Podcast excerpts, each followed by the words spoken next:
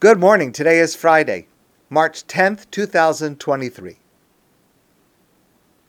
When the Jewish people commit this terrible sin of the Egel Hazav building a golden calf, Moshe immediately begins to pray to God to forgive them.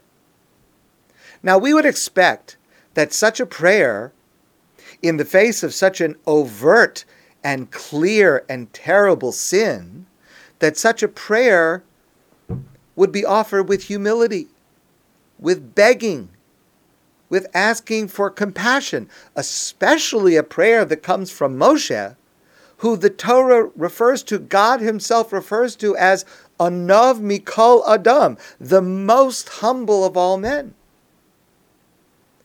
But Moshe's approach to God is exceptionally brazen. Moshe actually delivers to God an ultimatum. Vayashav Moshe el Hashem, Vayomar.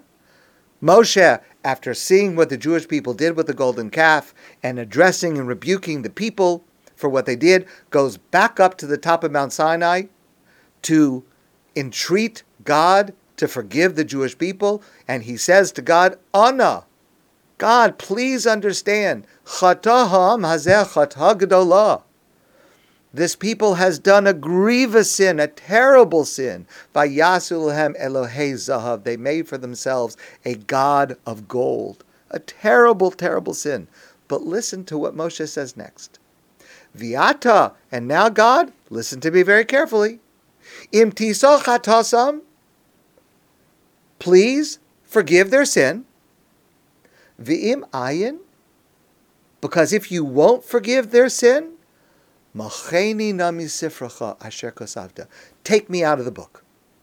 I want you to erase every instance of my name in the entire Torah, remove from me from the book. If you don't listen to me, if you don't do what I'm demanding, take me out.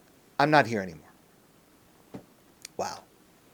I mean, first of all, how do you say that to God? How do you speak to God in such a manner? I demand and you must, and here's what you must do if you don't listen to me. I mean, it's pretty astounding. It would be pretty astounding coming from anybody, but from Moshe, Anav Mikol Adam, the most humble of people, to speak to God in this way. And then we get to Rashi. And Rashi's comment is even more bizarre, even more difficult to understand, especially coming from Moshe. Listen to what Rashi explains as the motive, the reason for Moshe to issue this ultimatum to God. Moshe says to God, either forgive the Jewish people or take my name out of the book. Shalayomru alai, so that in the future people will not say about me, Moshe, Shaloho Yisi Kadai, Levake Shalav Rachamim that Moshe was not worthy to pray for mercy. That's why God didn't listen to him. Come on. I mean, now this is about Moshe's ego. You have to forgive them, God, because if you don't, I'm going to look bad. People are going to say about me I wasn't worthy. I mean, again, Moshe is Anav Mikol Ha'adam, the most humble of all men and he's worried that he's going to look bad if he doesn't succeed in gaining forgiveness for the Jewish people? If God doesn't submit to his demand to forgive the people for the terrible sin of the golden calf, Moshe is going to look bad? That's what he's worried about? I heard this insight from Rabbi Melik Biderman, and it should inspire every single one of us in incredible insight. Moshe was Anav Mikol Hadam, the most humble of men. Moshe considered himself unworthy of praying for forgiveness from the Jewish people. Obviously, we would disagree. I'm sure we could think of no one as worthy to pray on our behalf as Moshe. But Moshe did not consider himself worthy. And precisely for this reason, precisely because of his great humility, because he considered himself unworthy to this task of praying for forgiveness for the Jewish people, Moshe cried out to God, If you don't accept my prayer, people will say, Well, of course. People will say, Well, of course God didn't forgive the Jewish people because the one who was praying for him, for them, was Moshe, who was unworthy. Again, that's what Moshe said that people would say.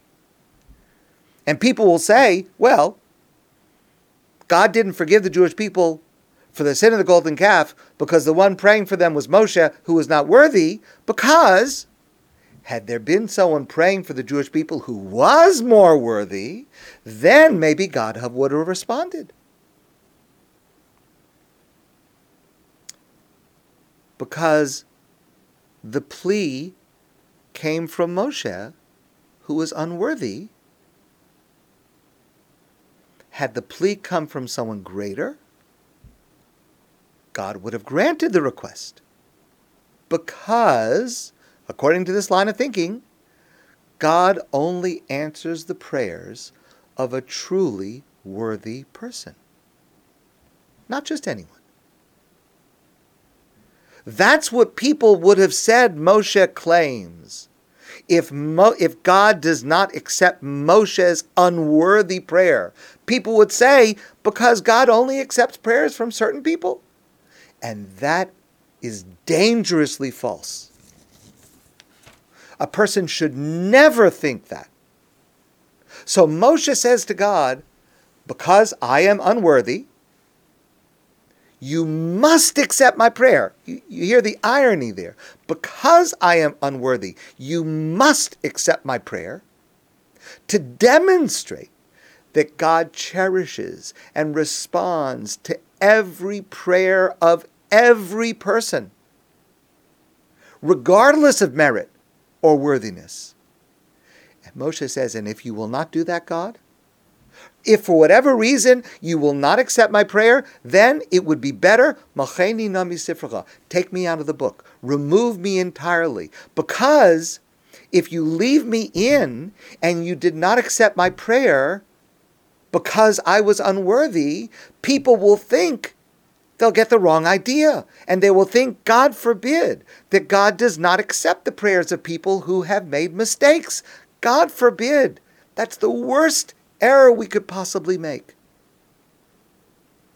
Every one of us must know with certainty that every time we sincerely approach God in prayer, God accepts and cherishes our prayer, whoever we are, whatever we have done. Shalo Yomru, don't ever say, Moshe is teaching us, don't ever say, Lohayisi Kedai Levakish Rachmim, I'm not worthy to ask God for compassion, for mercy, for forgiveness. Don't ever say that. You are Kedai. You are worthy. Whoever you are, whatever you have done, God is waiting to hear from you. My friends, I want to wish you a great day and a beautiful Shabbos. And I look forward to seeing you soon in person.